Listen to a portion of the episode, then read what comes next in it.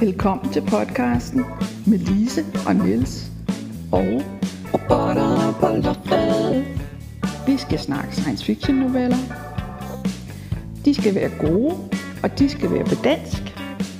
Der bliver svinkeærter, og der bliver spoiler alerts. Og måske bliver der også et grin.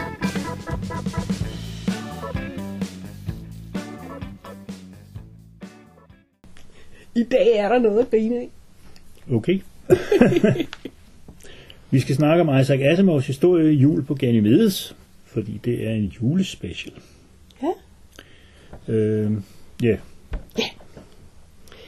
Olaf er i gang med at pynte juletræ. Åh, julen er dejlig. Men så indkalder chefen til krisemøde. Olaf, har du fortalt de indfødte om julen? Ja, det har han jo. Så nu er der strække, indtil julemanden kommer med julegaver. Olaf og de andre kæmper sig igennem de forskellige dele. En slæde bliver udstyret med antityngde, så den kan komme til at flyve. Otte tornrøgge bliver sat fast foran slæden og drukket fulde. Olaf bliver pakket ind i rødt glanspapir og vat. Det færdige resultat er ikke specielt godt, og alle har blå mærker bagefter. Men til sidst er kæden da på øhm, kollisionskurs med julefesten. øh, ja. Øh, der er vel ikke nogen speciel grund til at sige særlig meget om Isaac Asimov. Jeg mener, vi har været omkring ham før, og, og øh, altså, Altså, det er ikke underligt, at han skriver en sjov historie. Det har han gjort før. Ja. Også siden. Det man kan sige er, at den her kom første gang i 1942, øh, og det vil sige, det ligger faktisk relativt tidligt i hans forfatterskab. Øh, han har, har fået sådan set et gennembrud, ikke? Han er, har skrevet de første par robothistorier til, mm. øh, til, øh, til John W. Campbell, og må være i gang med Foundation kortromanerne, men, men han skriver jo stadigvæk masser af, af om man så må sige, almindelige science fiction historier. Øh, og den her har ikke været trygt i Astounding. Det, jeg ved ikke, om han har vist den til Campbell. Jeg tror nok, han gjorde med alle sine ting i starten. Men den er trygt i Startling Stories, som, som var et, et øh, for så vidt udmærket magasin, men, men gik mere efter det underholdende og bliver regnet for et magasin sådan i anden geled. Så, så det har ikke været en, den har ikke været højt profileret på den måde, øh, som sådan. Men altså, det er jo en velkonstrueret historie, og han kunne sit håndværk på det her tidspunkt. Ikke? Og, øh, jeg, jeg husker den med stor fornøjelse fra første gang, jeg læste den, og mindre fornøjelse øh, de par gange, jeg har læst den i de mellemliggende Okay. rigtig mange år. Nej, men der er nogle ting, særligt, altså nu har jeg øh, genlæst den i forbindelse med det her, så er der altså nogle ting, som, som øh, øh, noget mekanik og noget, noget øh, verdensbillede, som, mm. som øh, jeg ikke bemærkede i, i 1975, da jeg læste den første gang. Øh, så Og hvad var det? Det var månedens special? Ja. Øh, den, er, den er sådan lidt special. Det er en af dem, der ikke er så nemt at finde på dansk. Men, men vi tog den med alligevel, fordi den faktisk findes på dansk. Men den findes i nummer to af det, der hedder, hed, det magasin, der hedder Månedens Bedste Science Fiction. Og den er fra oktober 1975. Og øh, det blev redigeret af, af kriminalforfatteren Fritz Remer, som også var interesseret i science fiction, men selv indrømmede, at han ikke havde den helt store viden om det. Øh, så han gjorde simpelthen det, at han købte en antologi, øh, fordi så tænkte han, så får han et udvalg af, af anerkendte forfattere og, og gode historier. Øh, og i den antologi, som, som hed Adventures in Tomorrow, øh, og som blev redigeret af en forfatter, der hed Kendall Forster Crossan, som også mest er kendt som kriminalromanforfatter okay. i virkeligheden, eller kriminalforfatter. Øh, der var så øh, noveller nok til de første 3-4 numre øh, af månedens bedste. Men det er altså ikke, de er ikke lige geniale alle sammen. Asimov er en af de højt profilerede. Men altså, der er også forfattere, som i dag med mere eller mindre rette er glemt, fordi og deres historie er heller ikke noget enormt.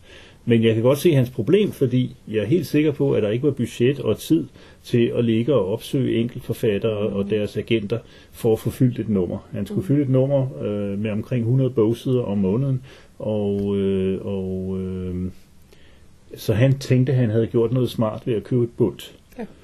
Det han ikke vidste, eller åbenbart ikke var blevet rådgivet ordentligt om, det var, at øh, den han købte den af ikke havde rettighederne til at, og, til, til at, at trykke enkelthistorierne i magasiner. Mm. han har formentlig købt rettighederne til at udgive den som en samlet antologi. Ah, ja, okay. Det er to forskellige ting, Ja, eller var i ja. hvert fald på det tidspunkt. Øh, så et eller andet sted blev han skældt ud længe efter, at magasinet var lukket. Altså. Øh, så jeg, jeg tror ikke, det har været nemt. Altså. Øh, og jeg kan huske jo, at for mig var det spændende, at det her magasin kom, fordi det kom på det rigtige tidspunkt. Ikke? Altså, jeg var øh, 18-19 år ikke? Og, og, og begyndte at læse science fiction på engelsk også. Ikke? Men, men nu kom der pludselig noget. Der fandt ikke ret meget i oversættelse af, af den amerikanske science fiction på det tidspunkt. Øh, så øh, Velkærs øh, øh, bogserie og Notabenes bogserie var kommet i 72-74, ikke? og så kom det her så som et magasin. Altså, øh, det kan vi snakke længere om, fordi der gik så en hel masse galt, men, men, men øh, altså det vi hørte var i hvert fald i starten, at det solgte over 10.000 eksemplarer, og det, øh, det har været ret godt for et kioskdistribueret magasin. Det solgte derimod næsten ingen i abonnement. Det var løssalg, stort set det hele. Så det var lidt ligesom en julegave, at det eksisterede. Øh, ja, det kan man sige. Altså, for mig i hvert fald fik jeg, jeg fik jo læst en frygtelig masse oversat science fiction, som jeg ikke øh, kendte eksistensen af i forvejen. Personligt ville jeg have valgt en anden antologi, men jeg var jo ikke Fritz Remer, så... Mm-hmm. Og, og jeg sidder også og siger det med den viden, jeg har nu, og ikke den viden, jeg havde i 1975, fordi jeg ville ikke have vidst, hvad jeg skulle stille op i 1975. Så, men altså, Men du sagde, at der er nogle ting, du snubler over, når du læser den i Ja. dag. Det jeg snubler over er først og fremmest, øh, at ikke så meget det, at det er en humoristisk historie, fordi den er sådan set stadigvæk velfungerende som humoristisk historie. Mm. Den er sådan lidt, øh, lidt crazy humoristisk og lidt, Ja. øh, lidt øh, gak, men, men, men øh, Ja, og det her med kaos, og Ja. at, at det er uværdigt, ikke? Altså det her, det er mennesker, som går rundt og sådan, vil gøre tingene på en bestemt måde. Pludselig så skal de klædes ud og lave Ja. fjollede opfindelser, ja. og Og det er egentlig ikke det, jeg støder mig på, fordi jeg kan godt lide humoristiske historier, og som sagt synes jeg egentlig, den er, den er velfungerende som sådan. Men det, det er mere det, øh, det er verdensbilledet, der ligger nedenunder. Ja. Og, og, og der trækker den jo i virkeligheden, altså på, på en lang, øh, på det her tidspunkt, lang litterær tradition, som, som i hvert fald går tilbage til hvad, 1860-70'erne i, i, i, i Storbritannien, og sikkert også i Frankrig, hvor jeg jo bare ikke har meget kendskab til det, som handler jo om, at fordi man har et imperium, øh, så har man folk ude omkring i jungler og landsbyer og ting og sager, som har besluttet sig for, at de indfødte skal gøre noget bestemt. De skal levere en vis mængde sukkerrør, de skal gøre et eller andet. Ikke? Og så har de her øh, hvide mennesker, øh, som er ansat som kolonialbestyrer, eller hvad det nu er, de er, øh, soldater, whatever, så har de et, et øh, job med at håndtere de her indfødte, hvis verdensbilledet er helt anderledes end deres eget. Og de mere følsomme forfattere kan faktisk godt skrive om det, sådan så man får det indtryk af, at det er ikke så nemt endda. Mens der er jo rigtig mange, der bare skriver om det, at, at det, de der indfødte gør vrøvl igen, ikke? ja, nu er de dogne. Ja, ja. Altså man kan, man kan, man kan, øhm, der er forfattere som, som Ryder Haggard, der skrev en masse adventure-historier, der foregik i, i, på de hvide pletter på landkortet, ikke? Øh, øh, Kong Salomons miner og alt sådan nogle ting og sager. Jeg er ikke så sikker på, at han skrev om handelsstationer, hvor man er nødt til at piske folk for at få dem til at plukke kokosnødder, men altså, det ligger, det, det er den samme verdensbillede, ikke? Øh, og der er sådan en som, som øh, Joseph Conrad, som jo skriver meget seriøst om i, i, i øh, The Heart of Darkness, om, om hvordan hvad det gør ved et menneske at skulle forholde sig til en anden verden og en anden type mennesker og en anden kultur. Ikke? Ja. Og han gør det uden, at det virker på, på den måde altså øh, nedladende øh, eller kolonialistisk på den måde. Altså rettere sagt, det problemet med at være kolonialist, der ligesom dukker op i, i den Ja, altså den der meget indbyggede, det er den hvide mand, der har ret. Ja, ja, og nu før vi gik i gang her, var vi lige omkring øh, Kipling i anden anledning. Øh, Richard Kipling, og han skrev jo også, han skrev direkte, som du fandt frem af, han har direkte skrevet en, en tekst, der hedder The White Man's Burden, altså det der koncept med, at den hvide mand, fordi den hvide mand er overlegen og, og er den, der har kulturen, øh, så har han også en forpligtelse. Mm. Altså den der paternalistiske ting med, at de indfødte er nogen, man skal tage sig af øh, og opdrage på. Øh, godt nok. Man skal passe på den, man skal missionere, man Ja, skal ja. uddanne, man skal... Og så tæske dem, hvis de ikke Ja. gør det, man siger til dem. Ikke? det er til deres eget bedste. jo, jo, men altså hele den der idé om, at Øh, det er det kulturbillede, man kommer med hjemme fra London, eller hvor det nu er, man kommer, som ligesom har første retten. Ikke? Og Kipling havde jo en baggrund personligt i, i Indien, hvilket fremgår meget af, af junglebogen, som vi lige har, har kigget på. Ikke? Og, øh, og øh, det er den der holdning med, at den hvide mand øh, er noget, og de indfødte er noget andet. Altså, øh, og det var den, jeg kunne genkende. Ikke specifik Kipling eller specifik Haggard eller nogle af de andre der, men det der mønster mm. med, at her har vi øh, den her stat på 10 mand, eller hvor meget nu er, der er i den her øh, kuppel, under den her kuppel, der, der ligger på Ganymedes, som er, må være en af Jupiters måneder, så vidt jeg husker. Øh, og så har vi de indfødte, som de kalder ossier. Øh, og det, får, det, det er så lidt pudsigt, fordi den forklaring får man først øh, meget længere fremme, end de bruger ordet. Og det er sådan ikke den måde, Asimov plejer at gøre det på. øhm, og det er simpelthen, fordi de ligner struse, øh, ostriches, at de bliver kaldt ossier. Bortset fra, som der står, at det gør de overhovedet ikke, fordi de har kortere ben og altså alt muligt. Ikke? Og, og det er jo lidt skægt, fordi der har den unge Asimov jo fat i noget, nemlig hvordan beskriver vi mm. øh, fiktive væsener. Ikke? Vi gør det ved at sammenligne med, med, med noget, vi kender, øh, og skynder os at tilføje, at sådan så de slet ikke ud i virkeligheden. Ikke? Altså, øh, og det er jo også den måde, vi gør på med, med, med virkelige ting, der er... Altså, der findes jo masser af, af, af dyr og planter, der har fået navne efter, at de ligner nogle andre dyr og planter. Øh, og så har man en fodnote om, men sådan ser de ikke ud i virkeligheden. Ikke? Altså, det, det, det, det er vores måde at generere Ja, der er noget med en, den røde pandabjørn, ikke? bjørn, og, ja, ja. og der er så nogle detaljer. Ja, ja. Katost er ikke en ost. okay. Ja. Ja, altså, det er nok den der konstruktion med, at jamen, hvad er det, vi kan bruge Ganymedes til? Jamen, vi kan tage derhen, vi kan lave et firma, vi kan lave noget minedrift, fordi så kan vi sende nogle råstoffer hjem, og det kan vi tjene penge på, og, og øh, der er noget billig, billig arbejdskraft på stedet, som vi bare kan bruge, så er alle glade, ikke? Ja, og så er den så moderne, at de faktisk øh, får en anden form for løn, de her folk. Det er ikke, øh, de er ikke slaver, øh, men altså, øh, og de kan gå i strække, hvis ikke der kommer en yeah. julemand, ikke? Yeah. Øh, men, men, øh, men ellers så er det stadigvæk det der mønster med, at, at øh, jordboerne er de overlegne. Det er dem, der, der har fundet ud af at udnytte de her ting. Mm. Øh, mens de lokale formodentlig bare ville sidde under en palme og, og ryge tobak, hvis ikke jeg, jeg ved der var nogen, der kommer og opdrager ud. Ja, altså, der, der er noget, der tyder på, at når man ellers lader folk i fred, så kan de klare sig med en arbejdsuge på 10-15 timer. Mm. For, I hvert fald et sted, hvor det kan lade sig gøre, samle noget mad og noget. Og det går ud fra, at det har kunnet også her, siden de kan overleve. Øh, og så kommer der pludselig en eller anden med en 40 timers arbejdsuge, ja. hvad de nu har. Ja, ja, og det er en velkendt me- øh, mekanisme. Ikke? Og det er jo heller ikke fordi, jeg siger, at det her ikke har fundet sted. Det er bare mm. det verdensbillede, fordi verden, verdens altså, synsvinklen er lagt hos menneskene, og der bliver, det bliver ikke problematiseret, at, at øh, de indfødte bliver udnyttet på den måde, som de reelt gør her.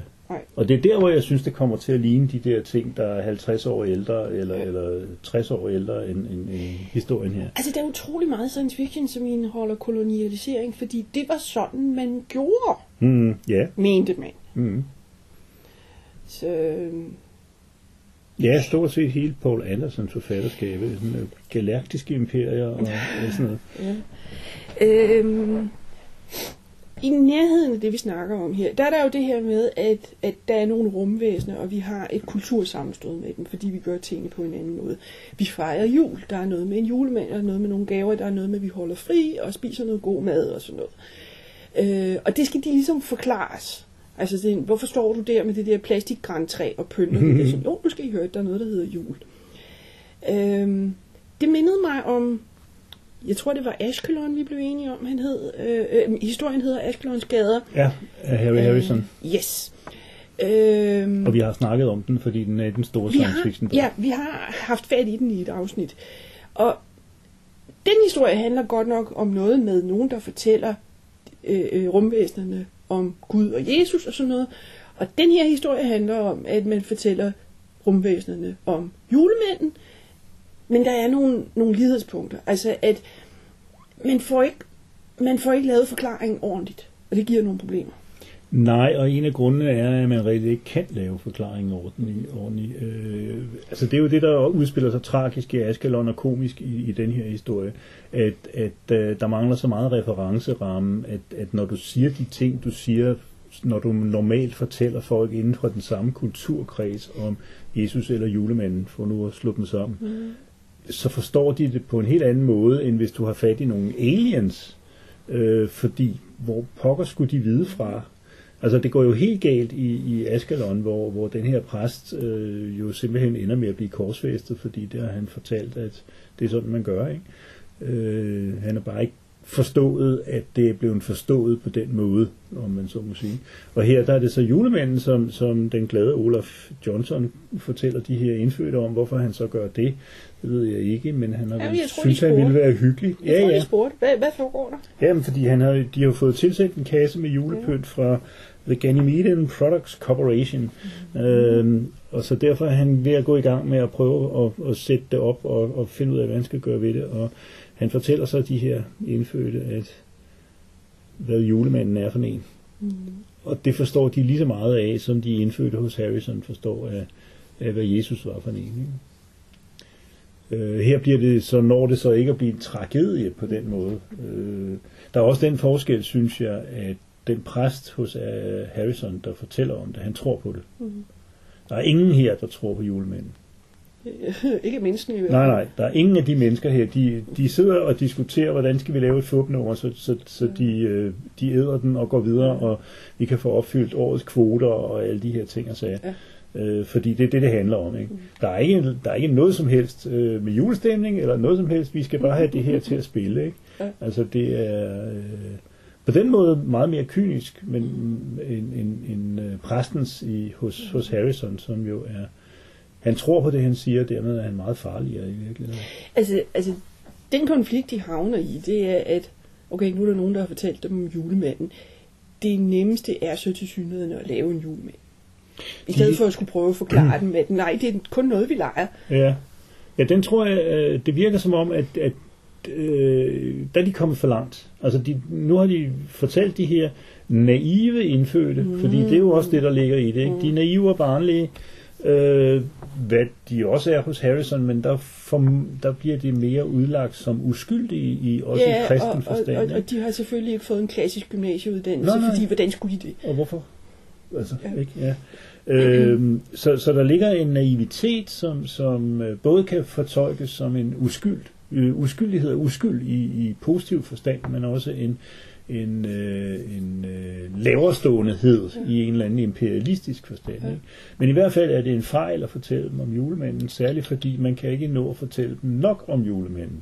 Mm. Og slet ikke forstå, de kan til synligheden slet ikke forstå konceptet med, at man gør noget for sjov, og man lader som om, og, og, og sådan noget. Du mener, du lyver? Jamen, det er sådan nogle ting, ikke? Ja.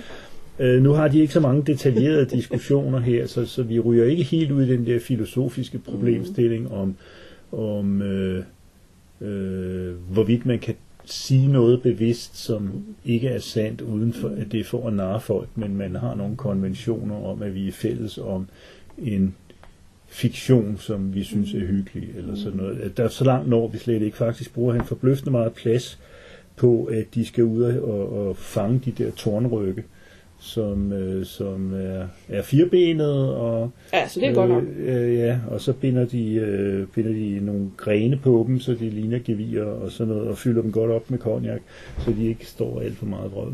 Men jeg synes, øh, vi talte ikke helt præcist efter, men sådan et eller andet sted omkring halvdelen af teksten går med den der tornrykkejagt. Og det synes jeg øh, er en lille smule meget, fordi igen, det er en komedie, ikke? Men, men, men Altså, jeg kan så godt lide nogle gange, så får vi at vide, hvad tårnryggene tænker. Altså, det, det er med til humoren. Ja, det er rigtigt, det, særligt da, de, da, da konjakken er ved at dampe af, så what the fuck, altså. Ja. Jo, jo, øh, det er rigtigt nok. Øh, jeg ville måske have mm, lagt Vægtet balancen det, ja. en, en lidt andet sted, men, ja. men altså, herregud. Øh, manden har været 20-21 år, da han skrev den, så det er jo ikke Ja. for det, altså. Øh, og den fungerer jo, altså, det er som sådan, det, det er helt fint nok. Øh, Og de har faktisk en slæde. Det er jo interessant, fordi den har de haft med på en tidligere ekspedition, dengang de troede, at Ganymedes var dækket med sne. Og der ved jeg ikke helt, hvad jeg skal synes om det. Øh, jeg ved ikke engang, hvad man, hvad man mente at vide i 1942, fordi hvis der har været sne på Ganymedes, så har det jo ikke været almindelig sne. Det har jo øh, været frosset, frosset metan eller et eller andet shit. Ikke noget, man kunne køre rundt med med en Kunne man? gammel Kan træslæde. man ikke? Tvivler jeg stærkt på i Okay, hvert Ej, det fald. kan godt være, træ ikke så godt, men, Ja, men, øh, men øh, ikke. øh, altså hvis der er noget, der minder om sne i, i øh, skal vi sige, øh, altså det- snes kvaliteter, Ja, altså at, at det er noget, der er lidt glat. Som man Jeg er altså igennem, ikke astrofysiker, men jeg Så- vil have min tvivl. Det vil jeg godt nok sige. Men altså, anyway, øh, nu er der ikke noget sne, og de bor under en kuppel og, og alt sådan noget der, men de har stadigvæk slæden, fordi man smider ikke noget ud, øh, og man sender det heller ikke med hjem. Øh, så, øh, og så bygger han det, han tager en elektrodissociator, som de bruger normalt til at skaffe lys og energi og, og ilt og alt sådan noget der. Og den bygger han så sammen med den der slæde.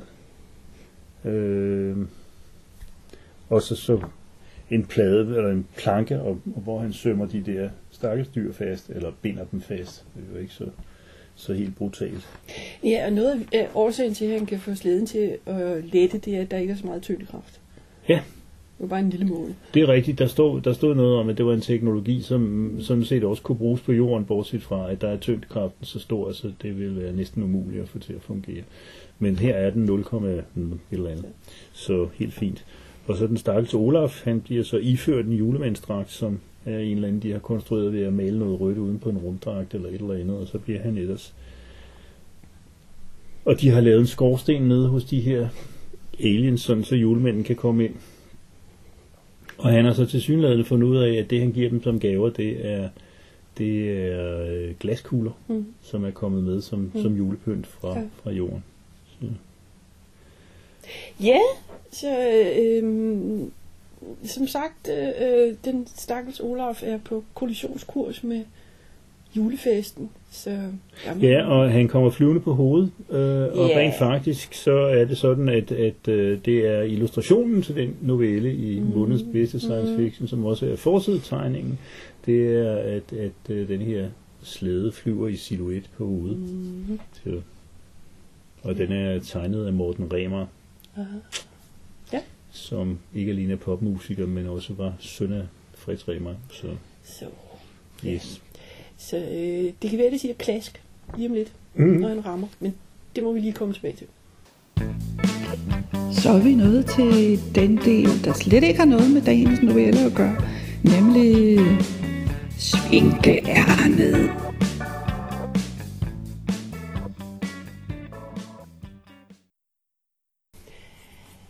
Se, herop til juletid, så siger jeg jo nogle gange, skulle vi ikke tage at se nogle julefilm? Og så siger du Polar Express. Jeg vil ikke så helt energisk, men, men, men øh, altså, det er rigtigt, at jeg kan faktisk godt lide filmen Polar Expressen, som den hedder på dansk. Jeg har set den nogle gange med dansk lyd, men sidste år så vi den med, med den oprindelige lyd med Tom Hanks, som spiller Tom Hanks, om man så må sige. Han spiller fem forskellige roller eller sådan noget. Ja, ja. Øhm, den er jo lavet øh, som, som øh, computeranimation. Øh, jeg kan ikke huske, om det er det, de kalder 3D-animation, men det er jo i hvert fald, det ligner ikke en flad 2D-tegnefilm. Øhm, men den blev det på et så relativt tidligt tidspunkt, at der er mange, der mener, at den er teknisk dårlig. Og det ved jeg ikke, om jeg synes. Altså, jeg har set teknisk dårligere film. Hvis det endelig skal være, så den første Toy Story er heller ikke særlig god, mm. set med vores dages øjne, fordi øh, store blanke flader og, mm. og, og stive bevægelser og ting og sager. Øh, men, men altså, det er sådan lidt sjovt, fordi øh, noget af det, jeg godt kan lide ved, ved Polar Expressen, udover altså, den, den, kører, den handler om et tog, og det, det er jo meget charmerende, øh, når man nu godt kan lide tog, sådan, ja. uden at være, være nørd. Så, Ja, i øjeblikket kører der damplokomotiver gennem Valby. det er rigtigt. Øh, I weekenderne kører der en veteranklub, øh, hvor man kan køre ud i skoven og hente et træ øh, med rigtig damp. Så. Men øh, Polar Expressen er en lidt mærkelig en, fordi den stopper pludselig nede i hovedpersonen, som er en dreng, stopper nede i hans baghave, Der plejer ikke at køre tog der. Så, så det er sådan lidt... Øh, og han går så ud og kigger på det. Og så står Tom Hanks der og er kontrollør. Og siger, skal du med? Øh, øh. Hvad siger man til sådan noget, ikke? Men han har altså en billet i lommen, viser det sig. Og så bliver, kommer han jo altså ud på en, en af de der mærkelige fantasy-togture. Øh, og hele historien viser sig jo at handle om, at han er ved at blive så voksen, så han ikke tror på julen mere. Mm. Øh, så det skal den her tur ligesom, ligesom understrege over for ham. Og det er der, det er der jeg synes, den er selvfølgelig sentimental, men jeg synes også, den, den fungerer godt nok, fordi øh, han får gengivet sin tro på, på, øh, på jul som noget, man gør sammen, og, og sådan nogle ting. Og så er der altså nogle ret fantastiske øh, scener, øh, ikke kun med toget, men også den der øh, Nordpol, de når frem til, hvor julemanden skal tænde juletræet. Og Julemændene og milliarder af nisser. milliarder af nisser, ja. Og, og, og de, de havner på et sidespor og bliver kørt igennem nogle fabrikker og ting og sager. Og jeg synes, den er god på den måde, at man får virkelig et indtryk tryk af, at det er et enormt stort sted. Altså, mm. øh, julemandens værksted bliver tit fremstillet som, som sådan en lille, øh, 10 nisser med hver sin pensel. en lille workshop, ikke? Ja. ja. Mens at, at øh, her der er det altså helt tydeligt, at øh, okay, der er rigtig meget gang i det, altså. Øh, meget industrialiseret i virkeligheden. Der, der, er en, der er en scene, jeg godt kan lide, altså, hvor du siger, øh, øh, de, de kommer igennem en fabrik, hvor der er blevet spillet julemusak. Ja. Ja, ja, og, og på det tidspunkt er, de, er øh, øh, nisserne, eller hvad det nu er, de er færdige for, Ja. ja. for i år. Mm. Så, så der er sådan underligt tomt, men den der julemusak står og kører i baggrunden, så det bliver sådan lidt spooky også, ikke? Men, men øh, ellers så handler den jo også meget om, at, at øh, han møder jo øh, nogle jævnaldrende øh, ombord på toget, og, og øh, de har forskellige holdning til det her. Øh, der er for eksempel en, for hvem det kun drejer sig om at få skravet en gave til sig hurtigst muligt, og i hvert fald ikke at, at give slip på noget som helst. Og sådan noget. Han bliver også ligesom opdraget, at, at det er noget andet, julen handler om. Altså. Julen handler om at få. Ja, og så er der en, en, en, øh, en fattig dreng og, og øh, Ja. en, en, øh, en pige, som, som øh, øh, er rigtig god, øh, når hun får lidt selvtillid. Og, og sådan, altså, der er en hel masse Ja. af de der øh, ting med, med øh, ja, hvad skal man sige? Der var jo forkert at kalde det opdragelse, men, men altså det der med at blive lidt større, lidt voksen og, og lidt øh, mere sig selv og, og bedre mennesker måske, hvis det er det. Altså. Og han ender jo med faktisk, øh, jeg vil godt sige at spoil det, men det er en film, man godt kan se, selvom man kender slutningen, at øh, han får en bjæne, en kanebjæle af julemanden på Nordpolen. Og den har han faktisk, øh, ja, han har så tabt den, når han vågner mm. næste morgen. Og så er man jo, tænker man jo, okay, så det hele har bare været mm. et eller andet. Ikke? Men så viser det sig, at den ligger under juletræet som en lille ekstra pakke, fordi han havde hul i lommen, og det vidste julemanden, så, så han, øh, der er sådan ligesom en eller anden slags bevis. Mm. Og den, når han rasler med den, kan han høre den, en, en ringlelyd. Ja. Og der får man så at vide til allersidst, at, at øh, efterhånden som man bliver ældre, så kan man ikke høre den mere. Det er fordi voksne kan ikke... De voksne, altså det er jo, det er jo den der, hvad skal vi sige, børneromantik, ikke? Øh, Mont, hvad hedder det, øh, Mary Poppins, ikke? Har den jo også den der med, at, at børn, de kan forstå fuglenes sprog, indtil de bliver tre måneder, eller sådan et eller andet, ikke? Så, Indtil de lærer at tale. indtil de lærer at tale selv, til okay, ja. Så der bliver lagt et, et andet kulturlag oveni, og så forsvinder det oprindelige. Ikke? det er jo sådan en romantisk øh, forestilling om, at, at børn repræsenterer en oprindelighed. Øh, ligesom det der med troen på julemanden repræsenterer en eller anden form for uskyld eller oprindelighed, som, som øh, altså for hans vedkommende er ved at gå tabt. Ja, altså, altså, altså hvorfor skal man tro på julemanden? Jamen, altså, fordi, fordi julemanden præsenterer noget fantastisk. Altså, Ja. ja. det er noget glitter og glemt og, og gaver, og, og, og det er fedt, det her. Ja. Jeg synes meget, at, at det, det, kan, det, det trækker i retning af, at, at altså, julen repræsenterer noget med noget med at være sammen, og noget med mm. at være gode ved hinanden, og, og sådan nogle ting, som er meget mere, meget mere sympatisk, end at julen handler om at æde så meget mm. Mm. muligt, og, og skovle så mange gaver til sig som muligt. Så det er også på den måde en, en, en om romantisk, men, men i hvert fald øh, til en vis grad antikapitalistisk øh, juleforestilling. At det handler ikke om, om øh, hvor dyre ting du får, det handler heller ikke om, hvor, hvor, hvor meget du kan æde. Det handler altså om jules, jules, the spirit of Christmas, ikke altså. Øh, og jeg, jeg kan godt en gang imellem undre mig lidt over, hvorfor jeg synes, det er så god en film, fordi det, det er jo... Øh, Altså det, det, er jo, det er jo juleromantik, sådan øh, i en eller anden forstand. Øh, det er så sandelig heller ikke nogen, jeg går og ser hele tiden.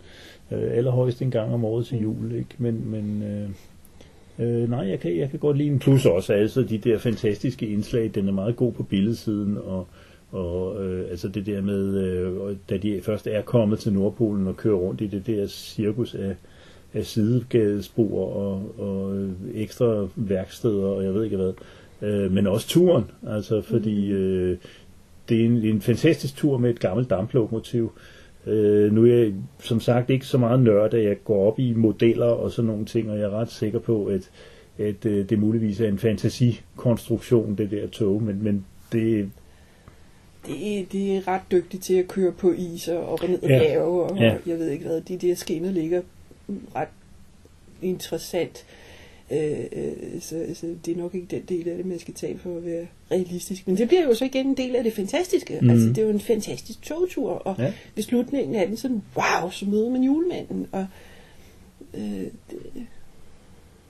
Ja, så som sagt, øh, det er mange år siden, jeg så den første gang, og der gik mm. der mange år, før jeg så den igen, men, men øh, øh, det er heller ikke sådan, at jeg vil insistere på, at den hører med til en juletradition, men, men jeg synes, det er en okay julefilm. Altså, hvis altså. den rammer rigtigt, så det jo... Jeg synes, den, jeg, synes, jeg, jeg kan godt lide den som julefilm. Slupper den i sig. Altså, jeg, jeg, jo, øh, jeg kan godt lide musicals, jeg kan godt lide, der er et par musiknumre i. Øh, der er et, jeg ved slet ikke, hvad jeg skal kalde men en musiknummer, der handler om, at man skal huske at få en kop varm kakao. Og de der tjenere med deres bakker med fyldte kopper med kakao, der dribler rundt i den her togkupé. Ja, det er, det er jo ikke alene en sang, det er jo også dans. og så kan man sige, at det er måske meget godt, det er animeret, fordi øh, det der ville være svært at, at gøre i virkeligheden, uden at der stod kakao til alle sider. Så, ja. Yeah. Nej, men, øh, men øh, den har fået meget kritik på mange ledere, den film der, øh, mest på den tekniske side, altså, men jeg synes ikke, ja. den er så dårlig. Altså, altså det, det er noget tidlig øh, motion capture. Øh, ja. Øh, dog ikke med det som øh, Avatar senere fangede, nemlig vi skal huske at have øjnene også. Altså øjenomgivelserne i virkeligheden. Ja, ja. Også hvor øjeæblet vender hen, men også øjenomgivelserne, alle de små rynker, dem skal vi også have med, når vi laver motion capture. Og den havde de ikke.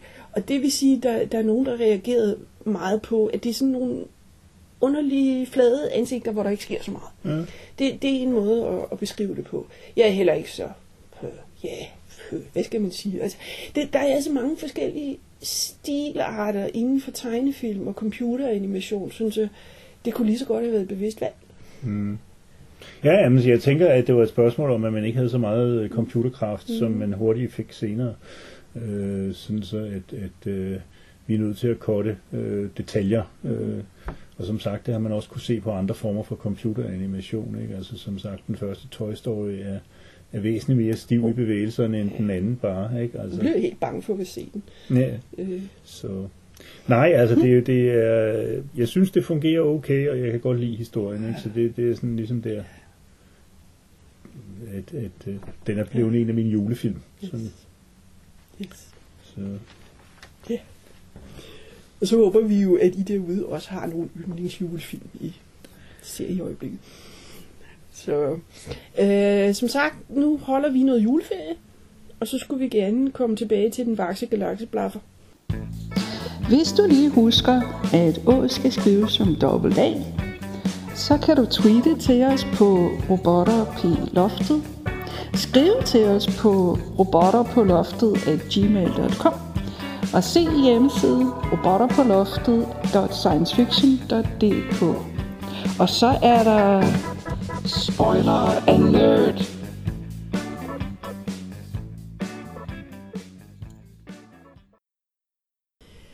Der bliver delt gaver ud. Freden sænker sig. Indtil det går op for menneskene, der forventes jul hver uge. Ja, de siger jo, at vi vil have jul hver år. Og, øh, ja, kredsløb. Nej, ja, ja. Men, men start, det, det starter jo med, at, at, at chefen der så siger, nej, det finder vi ud af, om et år har de skulle glemt det her, ikke? Og så er der en, der fortæller ham, jamen altså, året her er syv dage og tre timer, ikke? Så de vil have det der show en gang om ugen.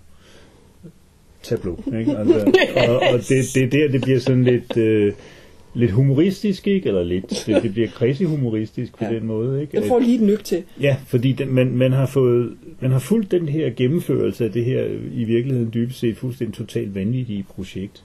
Og så tænker man, okay, ikke, de klarede det. Og så kommer den der snap. Øh, ja, men I skal altså bare gøre det en gang om ugen. Ikke? Og det kommer jo ikke til at fungere. Det kan man jo ikke. Det er man svært ved at forestille sig. Altså. Jeg tror ikke, de kommer til at holde kvoterne, hvis de skal have, jeg ved ikke, en fridag om ugen. Nej, nu ved jeg ikke engang, om de... øh, Der bliver ikke snakket så meget om fridag. Faktisk snakker de jo om, at hvis I skynder jer lidt og give dem de der æg der, så kan de nå deres dobbelt, dobbelt øh, dosis inden, inden udløbet af fristen. Så, øh, men øh, jeg tænker altså også på de der stakkels tornrykke der. Fordi øh, de kan jo ikke stå bundet der permanent, og hvis de skal ud og fange dem hver uge, så bliver det jo også et værre cirkus. Altså. Men, men pointen er jo nok ikke, at man skal forestille sig, hvordan de reelt vil gøre det. Man skal, man skal forestille sig, hvor chokeret de bliver Ja. over at få stanget den der ud. Ja. Ja. Ikke? Der må gøres et eller andet. ikke? Ja. Så det er, jo, det er jo humoren i Kan vi ikke lige sende afsted til jorden og få otte udstoppede regnstyr eller, eller Ja, ja. øh, af? Nej, det er det, det, det der chok. Ja. Ikke? Det, fordi hvis der er noget, vi har brug for til jul, så er det et chok. Mm.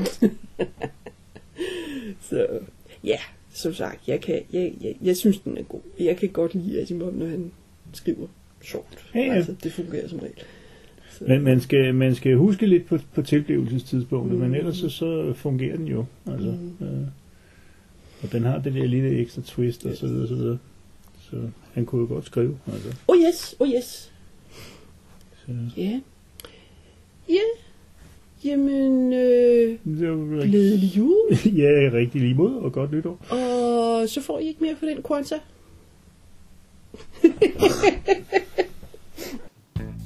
Tak, fordi du lyttede til podcasten.